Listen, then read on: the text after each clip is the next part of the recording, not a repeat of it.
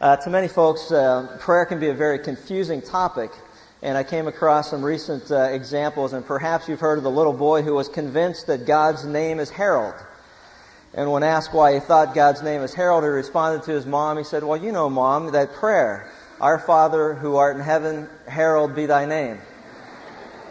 And uh, the other little girl in New York who was terrified to ride the subway. And uh, her mother asked her if she was afraid because it was crowded or because it was dark or because it was fast or what the reason was. And she said, no, actually it's because you remember in the Lord's Prayer, God says not to ride the subway. And she said, I, I don't remember that part. What part was that? And she said, well, you remember, you know the part, and lead us not to Penn Station.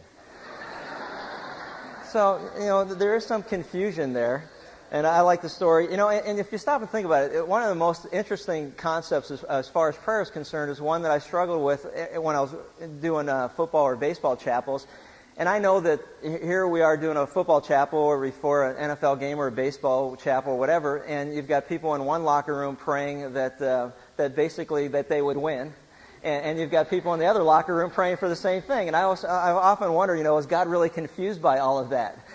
And, uh, you know, there's, a, there's that confusion. What happens when you've got two people who are 180 degrees apart from one another praying for something that is an absolute opposition? And what do you, you know, how does that all work out? And I heard a story of, uh, actually it was Bill, Bill Simsick. Bill was uh, celebrating his 60th birthday, so they, they sent him out on a hunting trip. And uh, Jan sent him out uh, on a hunting trip, and he was out hunting. He, he hadn't had a chance to shoot anything all day long. And uh, sure enough, he, he felt like something was following him, and he couldn't figure out what it was. And as he was walking, he could sense something behind him, and he turned around to look, and there was a mountain lion about 30 yards away from him, and he was coming at him. And uh, so Bill turned, and he aimed his gun, and he started to shoot, and sh- you know, nothing happened. And the gun jammed. And he started to shoot again, nothing happened. He threw up his gun, and he started to run.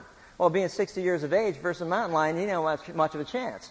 And so as, as he's running, he's 60. Did I tell you he's 60 years old? Well, he, he's 60 and he's running. And, and, as he's running, this mountain lion's catching up on him. He gets right to the edge of a cliff, and there's nowhere to go. He turns around, that mountain lion's about 10 yards from him, and he drops to his knees. And he starts praying, Oh God, oh God, please God, please make this mountain lion be a Christian. and he turned and looked, and exactly at that moment of time, that mountain lion dropped down to its knees, stopped everything, and said, Dear Lord, I thank you for the food I'm about to receive.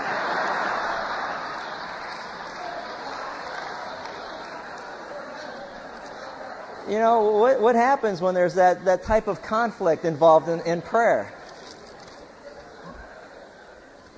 The point is this where there is confusion, only God's Word can provide truth and clarity.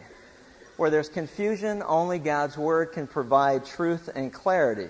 And the Bible provides instruction in all areas of life. If you recall, on a regular basis, I remind you that the Word of God is inspired. All Scripture is inspired by God and profitable for instruction and reproof and correction and training in righteousness so that the man of God will be adequately equipped to do the work that God has for us to do while we're still here on this earth. If you've got your Bibles, turn with me in the, in, in the, into the book of Daniel. As you know, we've been going through the book of Daniel. We're at chapter 9 in the book of Daniel. And if you recall, there's some confusion that's taken place here as far as Daniel is concerned. And in this particular passage, we learn of the power of prayer from the life of Daniel. He is confused as he looks at the events of his life that are taking place, the circumstances that surround him. As, we, as was sung about this morning, our circumstances continually change. And as a result, the circumstances in our life God uses for a purpose. And the purpose is to draw us closer to Him. For those who don't know Him, it's to draw us to Him for the first time. For those who do know Him, it's to keep us close to Him so that we never forget that He is our everything, He is our sufficiency, and we have nowhere to go, nowhere else to turn but to Him and to His Word for clarity in confusing issues. Daniel was confused. He had lived to see the, the, uh, the transition between the Babylonian Empire and now the Medes and the Persians. The Persians have taken over. He has seen all the events that have surrounded all this. He saw the vision of Antiochus Epiphanes the fourth, who we learned about later in hindsight. He did not know, but he knew there was one who was coming who was going to destroy the nation of Israel to some degree. And he was confused and he was troubled by all of it. And as in this confusion and this, uh, this troubling state that he was in, he turned to the Word of God for clarity. And in Daniel chapter 9, we see verses 1 through 3. We read, In the first year of Darius, the son of Ahasuerus, of Median descent, who was made king over the kingdom of the Chaldeans, in the first year of his reign, I, Daniel, observed in the books the number of the years which was revealed, as the word of the Lord to Jeremiah the prophet, for the completion of the desolations of Jerusalem, namely 70 years. He said, And so I gave my attention to the Lord God to seek him by prayer and supplication with fasting, sackcloth, and ashes. In this particular passage, we're going to take a look at three points. The first one we've gone into great detail, and that's the circumstances of Daniel's prayer. We see the background, we see everything that's involved, but there's a couple of things specifically that I want to point out as it relates to the direction that we'll be going. And number one is this. In Daniel and his confusion, he turned to the Word of God. In verse 2, it says that I, Daniel, observed in the books. I turn to the Word of God. Specifically says the Word of the Lord was revealed through Jeremiah the prophet for the completion of the desolations of Israel or Jerusalem, namely 70 years. If you recall, the nation of Israel was disciplined by God, and the fifth stage of discipline was that they would be removed from their land, they would be taken captive by a foreign and hostile nation, and that they would be taken out of Jerusalem, and the city would sit vacant and empty for 70 years because it was a direct result of their disobedience before God, and that for 70 consecutive Sabbath years, they did not obey the command of God to let the, the land lay fallow. Every seventh year, the people of Israel were instructed that that year they were to turn completely their trust to God, that God would provide for them and also provide for the, the poor. They were not to work for one year straight.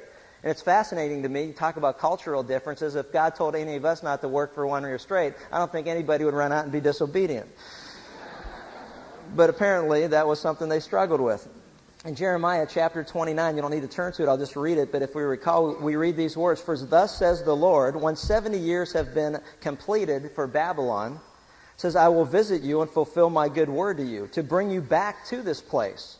For I know the plans that I have for you, declares the Lord, plans for welfare and not for calamity, to give you a future and to give you a hope. He says, Then you will call upon me and come and pray to me, and I will listen to you and you will seek me and find me when you search for me with all of your heart, and then I will be found. In Daniel chapter 9, if you'll notice the three things that we observed about the circumstance were number one, Daniel had a tremendous awareness of the Word of God. There were several passages that he studied, not just the book of Jeremiah, because the Bible tells us it was plural, so there were several passages, several books. He understand from the Word of God what exactly it was that they were going through. And that also, after those 70 years were complete, that God says that I will bring you back to the land. So as they were nearing this particular time in their history, he realized that, hey, you know what? I'm looking at the Word of God, and the Word of God says, God, you're going to be bringing us back to our land. But it was contingent on what? It was contingent on them coming to him and praying. See, it says, So I gave my attention to the Lord to seek him by prayer and supplications, with fasting and sackcloth and ashes. I love Daniel and I love the example that he is for every one of us. A man of almost 85 to 90 years of age at that point in time, and he had a simple very simple relationship with God. When he turned to the Word of God and God said to do something, he didn't overthink it, he didn't rationalize it, he didn't justify it, and he didn't try to explain it away. The Bible says that at that point in time, my people will come to me and they will pray. And so Daniel, basically understanding the command of God to pray, he did exactly as God said. He prayed. Some of us struggle with why should we pray? And the answer is very simple because God tells us to because God hears our prayers, because God wants to have communication and communion with us, fellowship with us. And the only way we can have fellowship even with one another is to talk to each other, to spend time with each other, to listen to one another. And our study of the Word of God is God speaking to us, and in the stillness and the quietness of our heart, the Spirit of God, if you know God, begins to speak to you and to teach you and to guide us into all truth as far as God is concerned. And so we need to take those times where, where, where God says, where we're told to cease striving and know that He's God. There's times where we've got to slow down in life and make time, quiet time, to be with God so we can have a time of communication with one another. God, He talks to us through His Word. He teaches us through the presence of His Spirit in our life. But also, prayer is us responding back to Him. And so God says to pray, Daniel says, okay. And not only does he say okay that he'll pray, but I want you to also notice that he pl- prays with a fervent spirit. He's not half hearted about his relationship with God. He's determined to do as God tells him to do. It says, So I gave my attention to God. The King James says, So I set my face to God, and nothing was going to stop me from doing what God told me to do in the Word of God. I would seek him with all my heart. The example, one of the examples I used last time was Jacob, who wrestled with the angel of the Lord and did so all night long. And he said, I'm not letting you go until you bless me. You can tweak my other hip. You can do anything that you want, but I am not letting you go, God, until you bless me. The persistence of prayer. Many of us, we begin to pray and, oh, what pray? And it's, oh, well, you know, I'm not sure if he hears anyway. Ah, well, you know, I, I tried. How persistent is that? How determined is that? How, how, how much is that compared to Daniel who set his face to God and said, God, I am going to pray. I'm going to pray fervently. I'm going to pray with all my heart. But you know what's fascinating is it wasn't one time in his life. He was a man of prayer. He was a man of fellowship with God. He was a man throughout his life. Every situation that came up, God was the first person that he went to. The Word of God was the first place that he started, and, and praying to God was the next thing that he did. If you recall, anytime he was in trouble, he got his key group of friends together and said, We need to pray. We got to get together. We got to pray. If you recall, they said, hey, if you pray, you're going you're gonna lose your life. He said, I don't care. I'm determined. I'm set to do what's right before God. And if you're telling me I can't pray or I will go into a lion's den, hey, what's, what, there's no decision to be made here. That's not a hard choice. Throw something hard at me. That wasn't hard for him because he was determined in his relationship with God. The circumstances were incredible. So what's interesting as we look at all this, also his attitude in prayer was one of humility. It was one of humility says, I came to him with supplications, with fasting, sackcloth, and ashes. He was humble before God. It grieves me when I, when I hear and, and see people make remarks today that, you know, God, you have to do this. I'm claiming a verse, or I'm making a claim. I'm making a demand on you. You have to do what I tell you to do. How foolish are we? God doesn't have to do, let's get something straight. God is not here to serve us. We are here to serve Him. I don't know if you understand that, but that's just kind of the way it works. And the quicker you deal with it, the, lot, the better off you're going to be in your walk with God. He is not here to serve us. He is here to be served by us. And if He does anything for us at all, it's by His grace and by His mercy. Because He just wants to. That's why. And sometimes that's really hard to comprehend too. But that's a wonderful truth. So as we look at all this, it leads us to the conditions, or basically the content of Daniel's prayer. If you've got your Bibles, we'll look at um, verses 3 through 6. Specifically, there are several areas that I want to discuss and bring out in, in light of the contents or the conditions of his prayer. It says, So I gave my attention to the Lord God, to seek him by prayer and supplications with fasting, sackcloth, and ashes. And he says, And I prayed in verse 4 to the Lord my God and confessed and said, Alas, O Lord, the great and awesome God, who keeps his covenant and loving kindness for those who love him and keep his commandments. I want you to notice something. He says, And I prayed to the Lord my God, and I confessed. Now, what's interesting to me is the first thing I want to point out is Daniel's recognition of his relationship to God. I want you to notice his recognition. Daniel recognized he had a very special relationship with God. And it's pointed out in the personal pronoun when he says, And I pray to the Lord who? My God. First of all, he says, I pray to the Lord, meaning what? He recognized he didn't pray to any Lord or to any God. He prayed to the Lord and the God. There's only one God. Hear, O Israel, and know this to be truth. There is only one God. We live in a multicultural, diverse community anymore as far as the world is concerned, and everyone wants us to buy into the fact that there are many different versions of God. There are many different gods. There are many gods as long as you're sincere in your worship of God. There are many gods. Well, the Bible specifically says that's not correct. There is only one God, and that's why it behooves us to know who that one God is. We do not create God in our mind. We do not create gods because we want to create a God. There is only one God, and we need to know who He is. Well, obviously, Daniel knew who He was. He says, Because I pray to my God. A very personal and intimate relationship with God.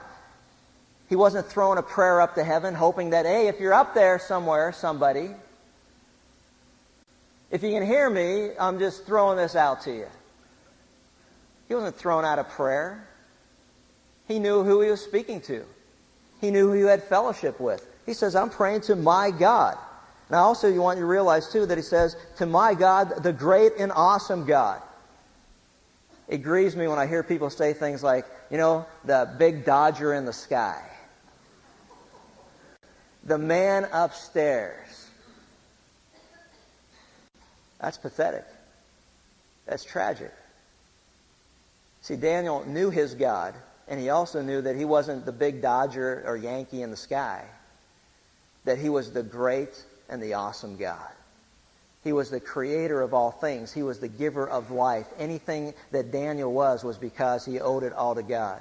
The song that was sung this morning in 1 Corinthians 4 7 says, What have you received that has not been given to you? Who do you think that you are? That you're something special than anybody else on the face of the earth? What do you and I have that hasn't been given to us by God? Any talent, any ability, anything that we have is, is because of God, not because of us. And it's not even because we deserve it, it's because He chose to give it to us. Who do we think that we are? Daniel knew who God was. He wasn't the man upstairs. He was the great and awesome God, the giver of life. And if he had chosen that very morning to take Daniel's breath away from him, he could do it in an instant in time.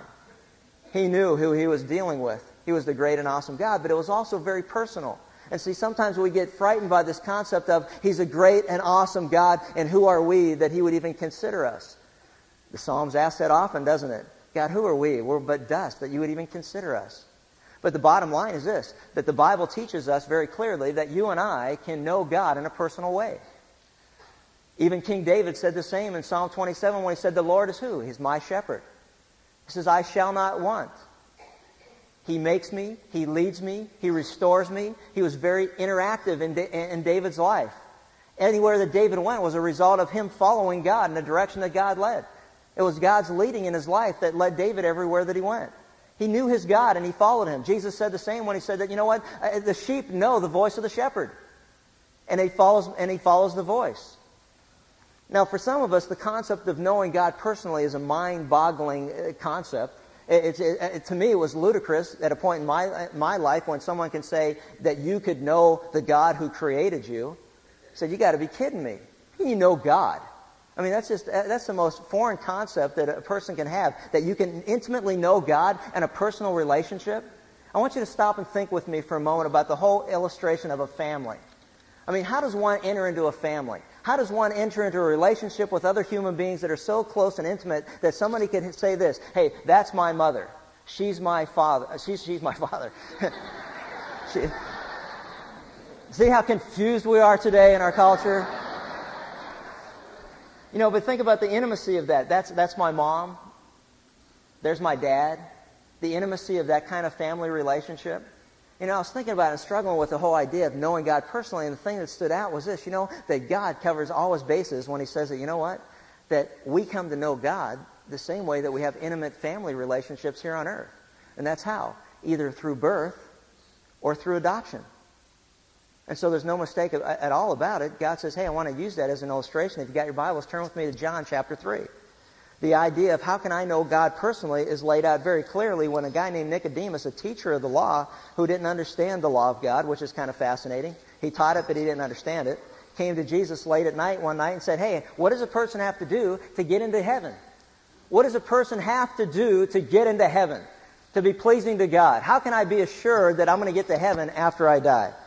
Now there was a man in John 3, says his name was Nicodemus. He was a Pharisee, a ruler of the Jews. He came to him by night and said to him, Rabbi, we know that you are from God as a teacher, for no one can do these signs that you do unless God is with him. Jesus answered and said to him, Truly, truly, I say to you, unless one is born again, he cannot see the kingdom of God. Nicodemus said to him, How can a man be born when he's old? He cannot enter a second time into his mother's womb and be born, can he? And Jesus said, Truly, truly, I say to you, unless one is born of water and the Spirit, he cannot enter into the kingdom of God. For that which is born of the flesh is flesh, and that which is born of the Spirit is spirit. Do not marvel that I said to you, You must be born again. The wind blows where it wishes, and you hear the sound of it, but you don't know where it comes from or where it's going so is everyone who is born of God. What he's saying is there's evidence. There's evidence of a change in a person's life. He's saying that we're, we're, we come into the world spiritually dead, though physically alive. And when he says that we're to be born again, he's saying we need to be born again or born of the Spirit. It has nothing to do with the physical life, though the physical life is what God uses to get us here so that we have an opportunity to respond to his gift of salvation in Christ so that we'll become born again or alive spiritually. And he says that, and you can know it because there's evidence of it. You will see the results. If any man is in Christ, what? He's a new creature. Old things pass away, all things become new. There's a change in a person's life. You and I cannot enter into a personal relationship with the God of this universe without having something in our life change dramatically.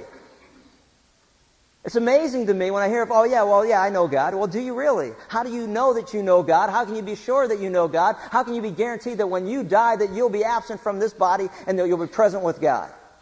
I'll tell you how we can know. We can know based on the truth of the Word of God. If God says what He says, He means what He says. He's not going to change His mind. But there also has got to be evidence in our life that there's a change.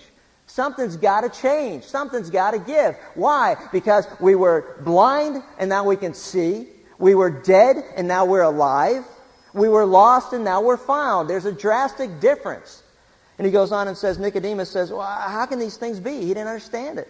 I don't understand what you're saying. Jesus answered and said to him, You're a teacher of Israel and you don't understand these things. That's pretty sad. It says, Truly, truly, I say to you, we speak that which we know and bear witness of that which we have seen, and you do not receive our witness. If I told you earthly things and you don't believe, how shall you believe if I tell you heavenly things? And no one has ascended into heaven but he who descended from heaven, even the Son of Man. And I love that because basically what he's saying is this. Hey, look, I was there and I came here. I know how to get there because I'm from there. And I'm telling you right now, when he answered Philip and Philip said, how do we know how to get to the Father? He said, hey, Philip, listen to me. I am the way, the truth, and the life and no man comes unto the Father but through me. I don't know about you, but I want to get directions from somebody who's been there because I think they got a better idea of how to get there. You hear what I'm saying? Well, I've never been there before, but I think you go this way. Uh, no, thank you. Have you been there? Please tell me. I like the people that say, hey, this is the way it is and this is the quickest route. I like that. And that's what he said. He says, as Moses lifted up the serpent in the wilderness, even so the Son of Man must be lifted up, that whoever believes may in him have eternal life. For God so loved the world that he gave his only begotten Son, that whoever believes in him should not perish, but have everlasting life. The Bible is very clear that we can come into intimate relationship with God, our Creator, when we believe in Jesus Christ for the forgiveness of our sins. The Bible says in John chapter 1 verse 12, it says, For as many as received Him, speaking of Christ, to them He has given us the privilege to be called what? Children of God to those who believe in his name. Children of God, an intimate relationship with the God who created us through faith in Christ. Turn with me in your, in your Bibles to Romans chapter 8 for a second. Romans chapter 8, and here God covers the whole idea of adoption. For those of you who say, well, you know, I, I don't understand this whole concept of being born into a family because, you know, I don't know my parents. I was adopted. Well, good, then you understand this. In Romans chapter 8, look at verse 12 we start here. It says, So then, brethren, we are under obligation not to the flesh to live according to the flesh. For if you are living according to the flesh, you must die. But if by the Spirit you're putting to death the deeds of the body, you're going to live. For all who are being led by the Spirit of God, these are the sons of God. For you have not received the spirit of slavery, leading to fear again, but you've received the spirit of what? Adoption. As sons by which we cry out, Abba, Father.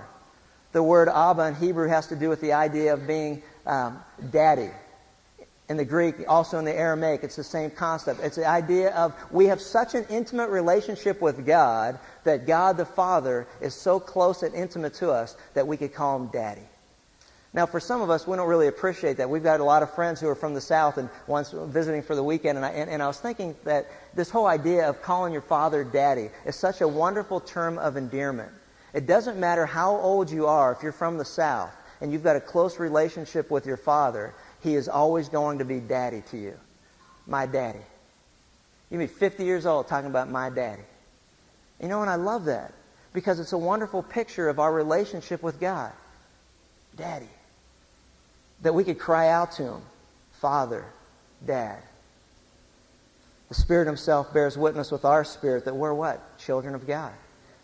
And if children, heirs also, and heirs of God, and fellow heirs with Christ, if indeed we suffer with him in order that we may also be glorified with him.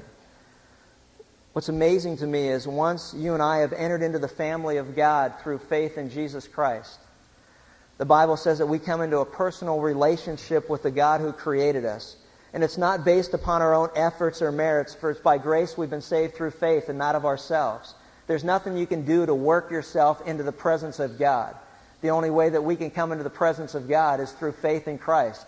The Bible says in Hebrews 4:16, "Draw near with confidence." That we can draw near with confidence to the throne of grace, that we may receive mercy and may find grace to help in our time of need.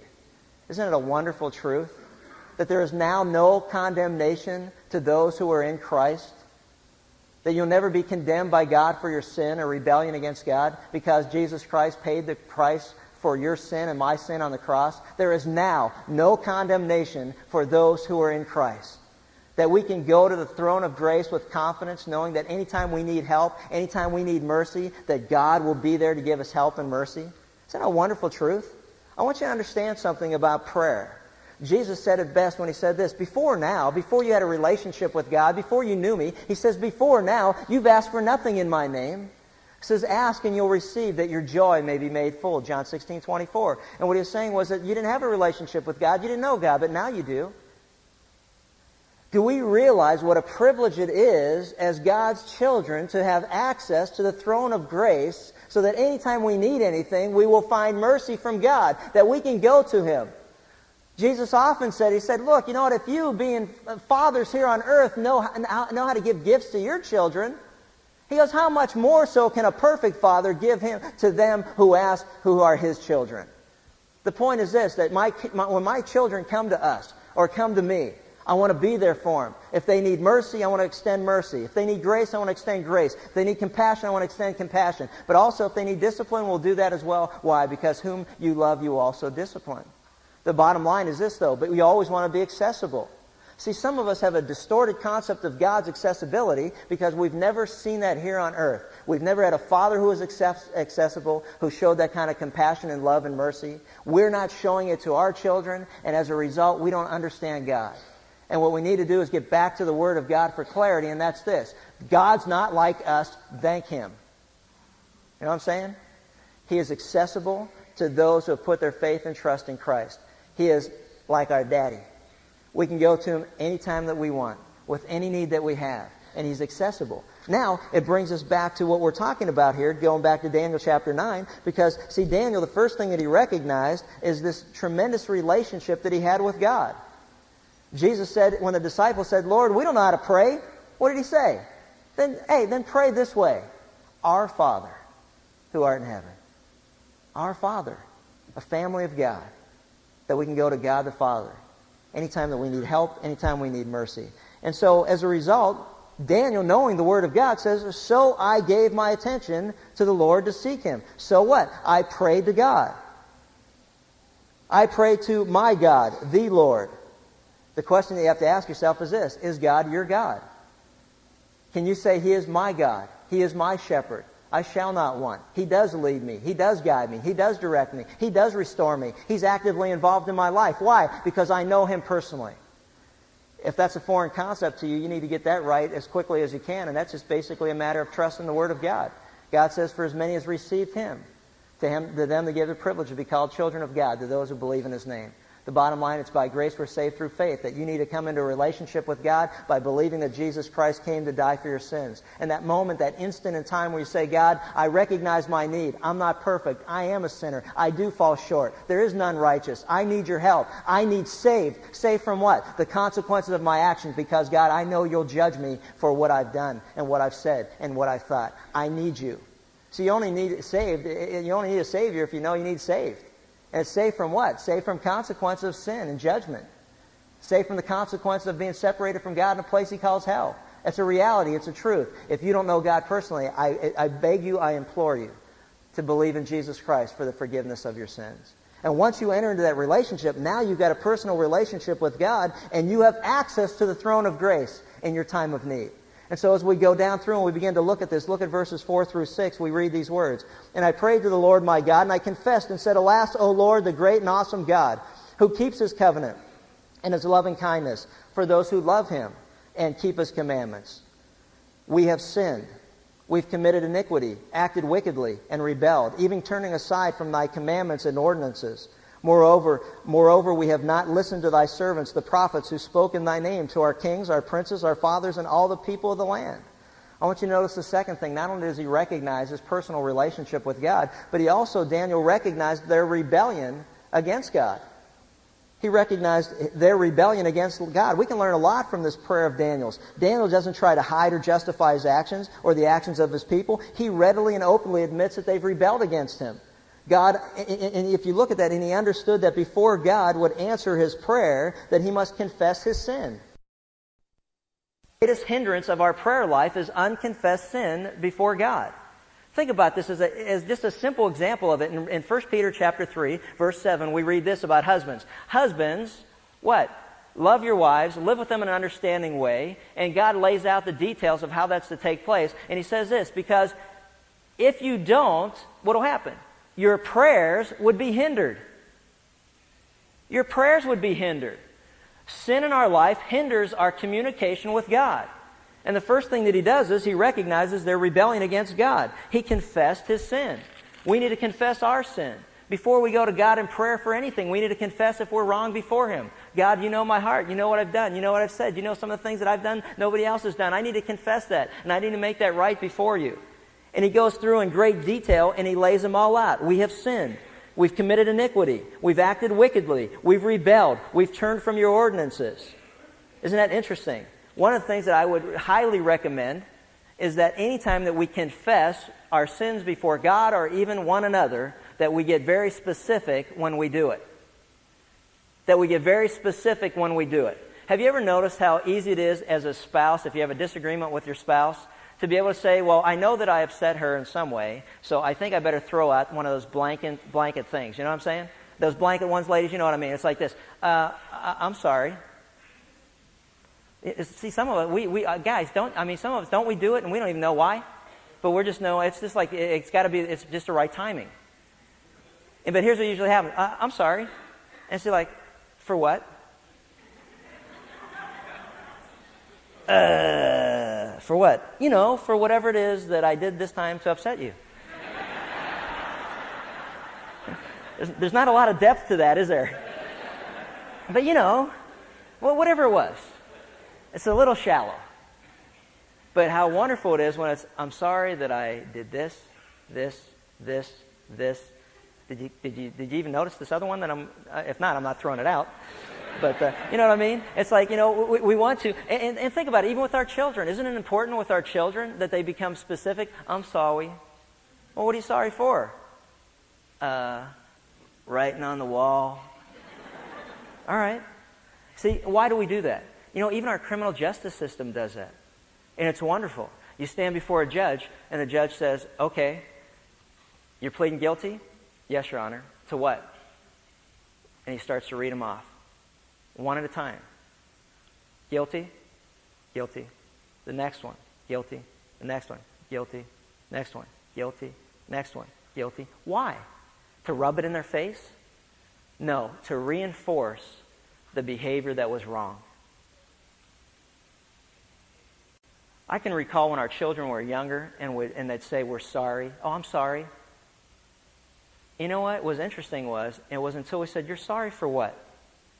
And it wasn't until they started to say exactly what it was they were sorry for, up until that point in time, there was no brokenness, there was no humility. But once they had to repeat out loud what they did, they were broken, there was tears, there was humility. I think that is confession. It's agreeing with God that what we did was wrong. Repentance is when we turn from that act and go another direction, but the bottom line is this that's what confession is all about. I think it's important that we recognize in prayer that Daniel was very specific. Lord, we committed iniquity before you.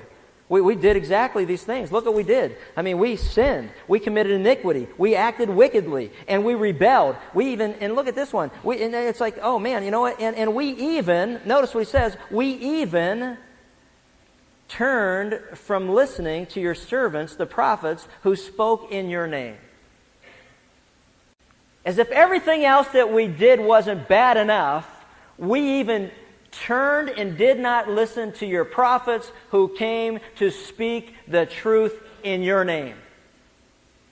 I want you to listen to something very carefully. We hear the Word of God through very simple instruments of God, human beings, that God has gifted to do that. Simple people. You're looking at probably the best example you'll ever see of a simple person. And I mean that sincerely. God uses simple people to preach and teach the Word of God. If you'll recall Paul's instruction to Timothy in Timothy 2 4, he said, Timothy, preach the Word. Preach the Word. Why was Paul so emphatic? If you recall the rest of the passage, he said, You need to preach the word, and the reason you need to preach the word is because there is a day that is coming where people want to accumulate or collect for themselves teachers who will tell them what they want to hear. They will want to be entertained. They will not want to hear the truth of the Word of God. They will want to hear what they want to hear. And if we don't live in that culture today, I don't know what culture ever exemplified this particular warning. We live in a culture today where people say, Tell me that I'm okay. Tell me that I'm fine. Tell me I'm okay. Tell me you're okay. Tell me what I'm doing is okay. Tell me what I want to do is okay. Tell me I'm handsome and uh, tell me that this outfit I'm wearing makes me look thinner. Please tell me that. I, I love it. I saw a comedian. His wife said, uh, "Honey, does this this outfit make me look thinner?"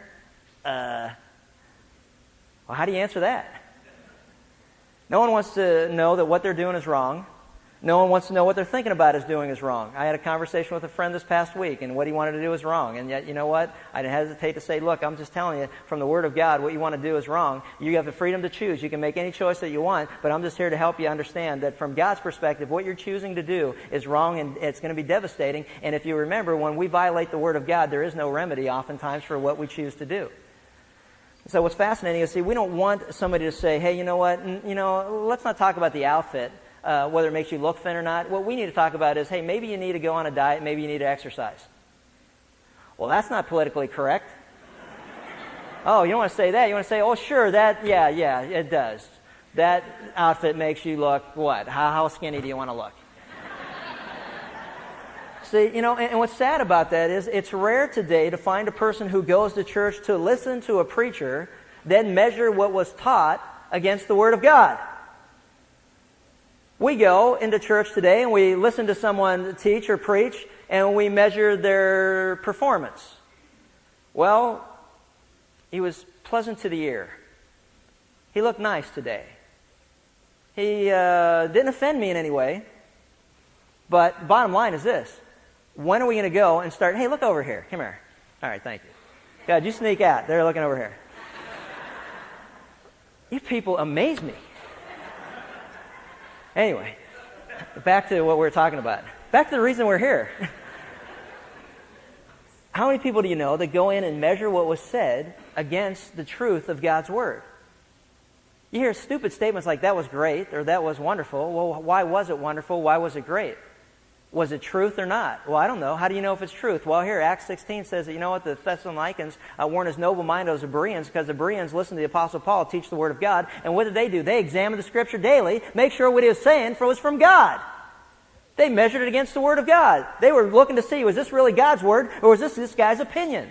And that's really important that we get to that point in life. Because what we do is we come to validate or excuse what we think or what we're doing. And if you don't like what's being preached or taught at a certain church, you go to another church. And if you can't find the one who best exemplifies what it is that you're all about, then you form another church all on, your t- all on its own that has to do with exactly one common denominator, which maybe everybody in that church is agreement on, and that may be some type of behavior, and say, hey, we're all this way, so let's all form a church. So what are we doing? We're not looking to search the truth of the Word of God. We're looking to validate our actions. We're looking to, to excuse what we want to do and who we are and what we're all about. We want to know that we're okay. If you're not okay, you're going to hear it.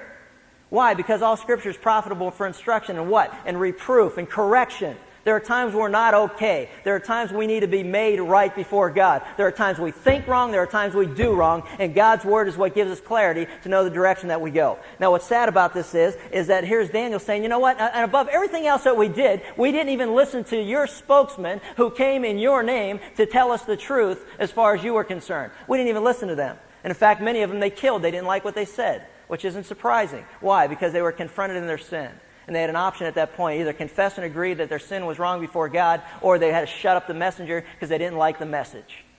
Now, what's interesting to me is, is that I have people that come and they'll say things like, uh, well, you know, let me, let me give you an example. How much time we got? Oh, we got a few minutes. Let me give you an example. A few weeks back, I made the point, and I said, you know what? It's wrong for a Christian to become partners in business with a non-Christian. It's wrong for a Christian to marry a non-Christian. And I was very specific about it, very clear about it. And we had several interesting conversations that arose because of that particular statement. And the one interesting point that I hear people say is that they say, well, you know what? Well, show me in the Bible where it says thou shalt not be partners in business with a non-Christian if it's an accounting firm or if it's a, you know, if it's a manufacturer, if it's a supplier, or show me in the Bible where it says thou shalt not.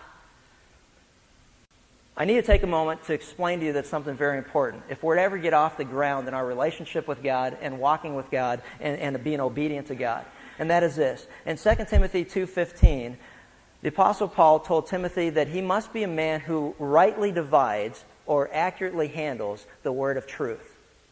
The term that's used, rightly divide, was a term that was used for leather workers, of which the Apostle Paul was a tent maker or leather worker. And it has to do with the idea of a pattern. And he would take a pattern and he would cut out the pattern. And he used the term that was used by saying, you need to be a person who rightly divides the word of truth. You need to be a person who can take the bits and pieces of the word of God and rightly, accurately handle it so that when you put the whole picture together, it's very clear what God is trying to say. You understand what I'm saying? So that it forms an entire picture. So now what we're looking for in scripture is, if the Bible doesn't say, thou shalt not, the Bible is very clear to give a picture or a pattern of the will of God. Turn with me to 2 Corinthians chapter 6 to use this as an illustration, and it's very important that we grasp this so that we understand how to discern the will of God in our life. This passage is the one that I use, so I'm going to go back to it so that there's an understanding of it because there are many who struggle with the Bible doesn't say thou shalt not go into business. The Bible doesn't say thou shalt not marry. The Bible doesn't say thou shalt not whatever. And to you, I just challenge you to consider something, and that's this. In verse 14, we read these words. Do not be bound, that's a command. Do not be bound together with unbelievers. All right? Let's take a word study for a second. What does it mean to be bound? There's one. For what partnership? There's another word to grasp. Partnership has righteousness and lawlessness or what fellowship is another word, has light with darkness? What harmony has Christ with the devil? Or what has a believer in common with an unbeliever? You follow all this? Then he goes on and says, separate yourself or be separated from those who don't believe in God from those who have not come into a relationship with God, from those who do not put Christ first in their life, from those who do not put the Word of God central to their life, where all decisions are made based on their relationship with God and the Word of God. He's saying separate yourself from any kind of interaction or in, in, intertwinement or entwinement or, or, or meshing of any sort that's going to cause confusion in your walk with God. He says, do not be bound, and that's a command. That's like saying, thou shalt not be bound together with unbelievers. What partnership has righteousness and lawlessness. Fellowship is a word that has to do with our relationship, a personal relationship with God. We have fellowship with one another. We have fellowship with God when we enter into a relationship with God by believing in Christ. So now the commonality is this. Hey, you know what? Is Jesus Christ first in that person's life? Is the Word of God first and premier in that person's life? Uh, does every decision that they make revolve around what the Word of God has to say as far as direction is concerned? See, it's really important that we grasp it. Now when you start to ask yourself some questions about the things that we've talked about in application, certainly Christ and the Word of God and doing right is not common ground for a Christian and non-Christian. Certainly Christ isn't first in the, pers- in the life of a person that's not a believer. That's certainly the case. You know it and I know it because before I was a Christian, I lived to please myself. After I gave my life to Christ, now my life is lived to please God. There's a diametrically opposed uh, uh, goals in life. He goes on and says that. Now, if you look at this, what statement is a Christian who becomes partners with a non-Christian in business saying? I'll tell you what you're saying. You're saying, it's more important to me to make money, it's more important to me to have prestige, it's more important to me to have position in life than it is to do what's right before the Word of God. And I'll guarantee you, the illustrations I gave you, that there's going to be problems and consequences behind that. What, what is a person saying in marriage who says, you know what? Yeah, I love the Lord, but you know what? I want to marry so and so and he or she's not a Christian. What are you saying? You're saying that, you know what? Whether you know it or not, you're telling that other person, you know what? You are the most important person in my life. And that, my friends, is a violation of God's greatest commandment that you love the Lord your God with all your heart, all your mind, all your soul, and all your strength. Whether you want to recognize it or not. What is a person who gets intimately involved in the dating process? Because obviously you have to date before you want to marry a non-Christian, so there's a, there's a process that leads up to it. What is a person who's dating and becomes intimately involved? Is there any commonality as far as Christ is concerned in the Word of God? No. Is there any commonality as concerned as far as fellowship with other believers? No. What harmony, what partnership does righteousness have with unrighteousness? So when a person's dating and becomes intimately involved to the point where now they're saying, i want to marry this person, they've gone so far down the road that they've already, and they say, and here's what I hear people say, but I'm not compromising.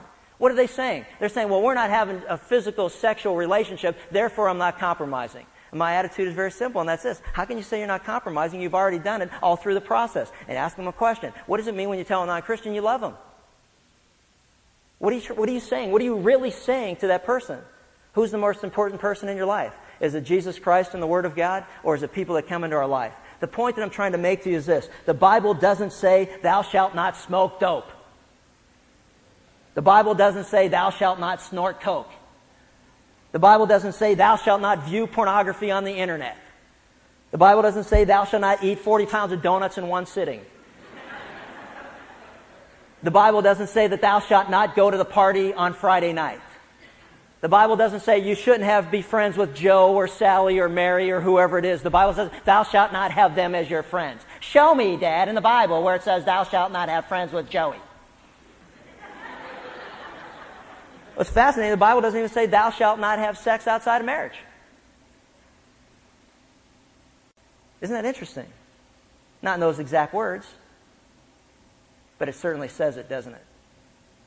There's anybody here in good conscience before God that can tell me that any things I just rattled off that God doesn't strictly forbid. The bottom line is this. We need to become people who rightly divide the word of truth.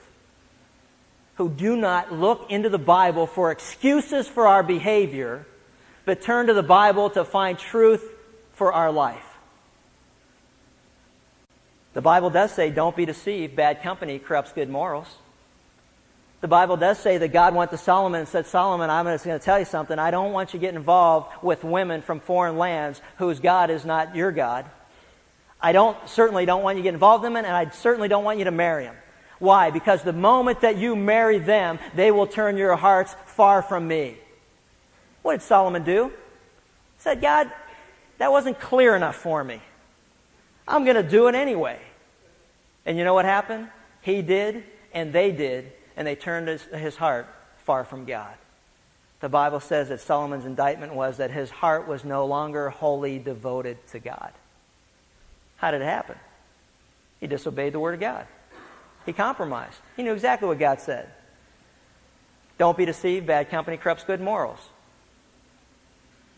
When you're talking with your kids about who their friends should be or shouldn't be, it's not too hard to sit down and say, hey, the Bible doesn't say thou shalt not be friends with Joe, but I'm telling you, you know, the, the, the Bible's very clear that Joe's not a good influence in your life, that Joe doesn't love God, Joe doesn't put God first, that Joe's going to do things that you shouldn't be doing if you want to walk in a manner that's worthy of your calling or pleasing to God. And I'm just telling you as a father and as a parent, I understand exactly where Joe's coming from, and it's not a good situation, and I'm going to tell you right up front, no, you're not going out with Joe, you're not going anywhere with Joe. It's like the joke of the guy who says that, you know, the first thing about somebody wants to come and date your daughter, uh, and they sit, sit out in the driveway and beep their horn, they better be making a delivery because they ain't picking nothing up.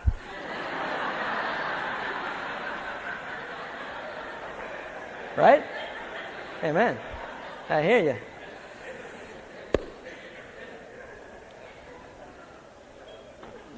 What's the point? The point is this. We must become men and women who go to the Word of God to discern God's truth, not to justify our actions and not to look for loopholes. If you recall the formula that I gave last week, I want to remind you of what it is. That is a diligent study of scriptures followed by prayer is the formula for determining God's will. A diligent study of the scriptures followed by prayer is God's formula for determining His will. And once His will is revealed, then I would suggest that you be obedient. Daniel 9 6 reminds us the messenger is not the authority. Now, here's another thing, and I'm going to kind of wrap it up on this, but I want you not to miss this. The messenger is not the authority. The one sending the messenger is the ultimate authority. The message is the authority. See, now here's the way this works. Daniel said in verse 6, he says, Moreover, we have not listened to thy servants the prophets, and here's the phrase, who spoke in thy name, who spoke in thy name. You follow that? This is really important. The authority rests upon the one who sends the messenger. The messenger has no authority. The message has the authority because it's backed by the one who sends the messenger. You follow that? Moses, when he went to Pharaoh, he asked God, God, you're telling me to go into Egypt and you're telling me to tell Pharaoh to let all these workers go. Who should I say sent me? And he said, You tell him I am. By the authority of God Himself, you have come with a message. And the message is, Pharaoh, I'm here to deliver a message. Don't take this personal. It's not me. I'm just delivering it. Let everybody go. Just want to tell you, that's the message, right? And, and, you know, it's like a Western Union guy coming to bring a message to your house. They've got a message and they go, oh, I'm reading it. I, I don't think they're going to like this one. So what are they supposed to do? They're supposed to deliver it whether they like it or not, whether the recipient's going to like it, even whether they like when they read it, whether they like it or not. Here's the problem that I have that I got to share with you. I'm reading through the Word of God, and you know what? There are a lot of things I go, man, you know what? I don't like it because I'm guilty. I guess I got to confess my sin and get right with God before I deliver the message because I, I, I need to be, you know, pure when I'm going to deliver it. Otherwise, I'm just as guilty as other people that are going to hear it. See, what happens is we begin to somehow or another minimize the message because of the frailty of the messenger. I don't care whether you like me or not. See, the problem that we have in our culture today is this. Well, I don't like what he said. Hey, this isn't about me. Nice try. It's easy to get off the hook if you think I'm telling you to do something. Man alive, I mean, even people closest in my life have a hard time doing what I ask them to do. Why would I expect you? You don't even know me. Why would I expect you to do something I'm telling you to do? What are you kidding me? It'd be easy. You walk out and go, ah, I didn't like what he said. Hey, well, I don't care whether you like what I said or not. Because if what I tell you is truth from the Word of God, then you're dealing with somebody greater than me. You're dealing with God Himself. I'm just a messenger. And if I am true to the message that I've been sent to give, which is to teach and preach the Word of God, then you got to deal with the message. And ultimately, you got to deal with the messenger, the one who sends. You know, it's phenomenal to me how foolish we are in our culture that if you have a pastor, for example, who falls into some type of sin, that all of a sudden anything that they said up to that point in time didn't make any, must not have been true. Hey, don't be stupid. If you're preaching the Word of God and you're examining Scripture, you can see whether what I'm saying or not is true by the Word of God. And if you've got a relationship with God, the Spirit of God's testifying with your spirit, guiding you into all truth, teaching you that, hey, you know what? What He's saying is right. Amen, isn't it? The Spirit of God's going, hey, you know what? This is a problem in your life. You better deal with it. You need to confess your sin. It has nothing to do with me. I don't have any power at all. But the Word of God is living and active and reaches us exactly where we are. There's so many different people. What an eclectic group of people if you think about it. And what's wonderful is that God's Word, when it goes out, meets you exactly where you are. I don't even have a clue what's going on in your life. And frankly, sometimes I don't even care. Seriously. You know, I'm getting tired. And you're getting tired of listening. Point is this. They rejected the messenger. And as a result, they ultimately rejected the message and the one who sent it. Do you follow that? It's like an ambassador for a country going to a foreign land, and that country won't let that ambassador in. That ambassador is not rejected. The country who sent that ambassador was being rejected. And that's the statement that's being made. See, listen, when God's word is preached, proclaimed, taught, and you reject it or I reject it, you're not rejecting a pastor or a teacher or some evangelist or some other spokesperson. You are rejecting God Himself. And I don't know if you realize that, but I don't even know if you really want to do that. I mean, if you stop and think about it, I don't take rejection personally. This isn't about me. This is about the Word of God. Notice that God's word is equally accessible to all people. It says, We have not listened to your servants, the prophets who spoke in your name, to who? To our kings, to our princes, to our fathers, and to all the people of the land. God made his word accessible to everyone. And every one of them were held accountable by God because every one of them rejected his truth. We've learned from Daniel's prayer two things. And we'll end on this. Number one, we learned that Daniel recognized he had a relationship to God. It was a personal relationship because he believed in the God who created him. He believed that one day that God would send a Messiah, Savior into the world to save men from their sins. He believed in him, and in him he has life, and he has it abundantly. If you're here today and you don't have a personal relationship with God, you can get that resolved right now in the quietness of your own heart by confessing and agreeing with God when He says, There is none righteous, no, not one, that all have sinned. There's a person here that doesn't know in their heart that they've screwed up before God. They're not perfect. You know it, and I know it. And the consequences for sin is judgment. But God says that, hey, you know what? If you just believe that I've taken care of that, and I've sent Christ to die for you, that you will be saved from that judgment.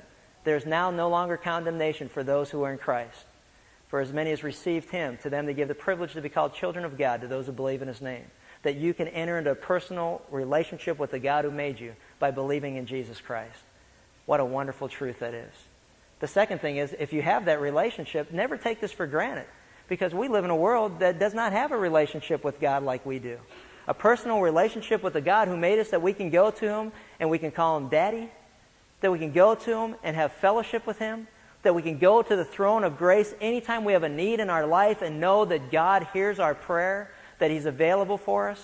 What a wonderful truth that is that many of us take for granted and that we forget how real that really is. And as we look at Daniel's prayer, and we'll continue next time, Daniel understood it. And as he searched the Word of God, he learned the truth of God. We need to become people who rightly divide the Word of truth. We need to look at the pattern that the Bible teaches and not just the specific words that you're looking for. And what's so funny about it is the Bible could say, Thou shalt not go into business with a non Christian, thou shalt not marry a non Christian, thou shalt not. But you know what? The Bible says, Thou shalt not lie, and we struggle with that. You know what I mean? God can get as clear as you think you want him to be, but the reality is this. Are you looking at the Word of God to justify your actions, or are you searching the Word of God to learn truth so that God will reveal His will to you so that you will then walk in obedience with Him? That's two entirely different ways to search the Word of God. And what's fascinating to me is most people that struggle with things that are going on in their life, they haven't taken a minute of their time to search the Word of God because they already know as a believer in their heart, God's Spirit is telling us before we even search the Word often, you know what? You don't need to search the Word of God because you already know in your heart what you're going to find out. You just need to be obedient. Father, thank you for this time that we had to worship you in song, that we had to worship you through the teaching and the instruction of your Word. God, every one of us struggle and every one of us are sinners. We all fail miserably. And it's amazing to me that you would even consider me, that you would even extend mercy to me. God, out of this whole world of people, that you would have sent Christ to die for me. God, it's such a humbling thing. And I can relate to Daniel and his humility coming to you, the great and awesome God, realizing what a privilege it is to approach your throne of grace with confidence. God, I just pray that we will become people who rightly divide the word of truth. That when we're wrong, that we'll confess it clearly, specifically, and that we'll repent and walk from it. God, we just thank you for your love that we have through Christ, and it's His name we pray. Amen.